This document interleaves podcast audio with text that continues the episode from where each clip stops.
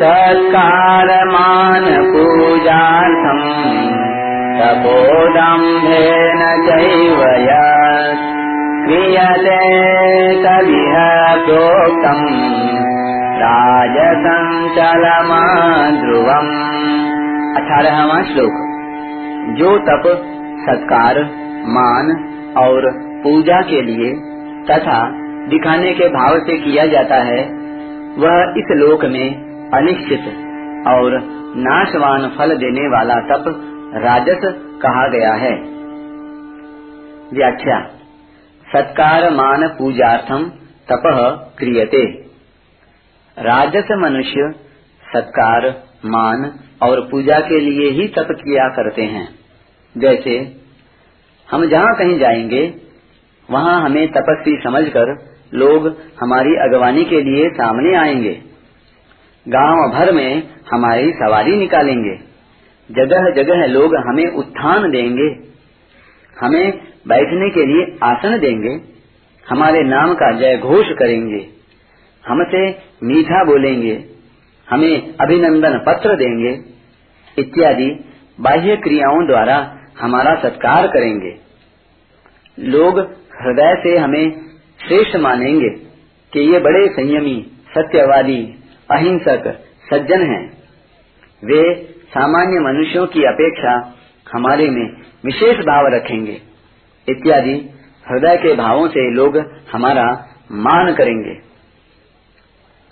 जीते जी लोग हमारे चरण धोएँगे, हमारे मस्तक पर फूल चढ़ाएँगे, हमारे गले में माला पहनाएँगे, हमारी आरती उतारेंगे, हमें प्रणाम करेंगे, हमारी चरण रज को सिर पर चढ़ाएँगे और मरने के बाद हमारी वैकुंठी निकालेंगे, हमारा स्मारक बनाएँगे और लोग उस पर श्रद्धा भक्ति से पत्र, पुष्प, चंदन, वस्त्र, जल आदि चढ़ाएँगे, हमारे स्मारक की परिक्रमा करेंगे, इत्यादि क्रियाओं से हमारी पूजा करेंगे। दम्भेन चैवयत, भीतर से तप पर श्रद्धा और भाव न होने पर भी बाहर से केवल लोगों को दिखाने के लिए आसन लगाकर बैठ जाना, माला घुमाने लग जाना, देवता आदि का पूजन करने लग जाना, सीधे सरल चलना, हिंसा न करना आदि। तदी है प्रोक्तम राजसम चलम ध्रुवम। राजस तप का फल चल और अध्रुव कहा गया है। तात्पर्य है कि जो तप, सत्कार, मान और पूजा के लिए किया जाता है, उस राजस तप का फल यहाँ चल अर्थात नाशवान कहा गया है। और जो तप केवल दिखावटीपन के लिए किया जाता है, उसका फल यहाँ अध्रुव अर्थात अनिश्चित कहा गया है। फल मिले या न मिले दम्भ सिद्ध हो या न हो, ऐसा अनिश्चित कहा गया है। यह प्रोक्तम। पदों का तात्पर्य यह है कि इस राजस तप का इष्ट फल प्रायः यहाँ ही होता है। कारण कि सात्विक पुरुषों का तो ऊर्धलोक है, तामस मनुष्यों का अधोलोक है और राजस मनुष्यों का मध्य लोक है। इसलिए राजस तप का फल न स्वर्ग होगा और न नरक होगा, किंतु यहाँ ही महिमा होकर प्रशंसा होकर खत्म हो जाएगा।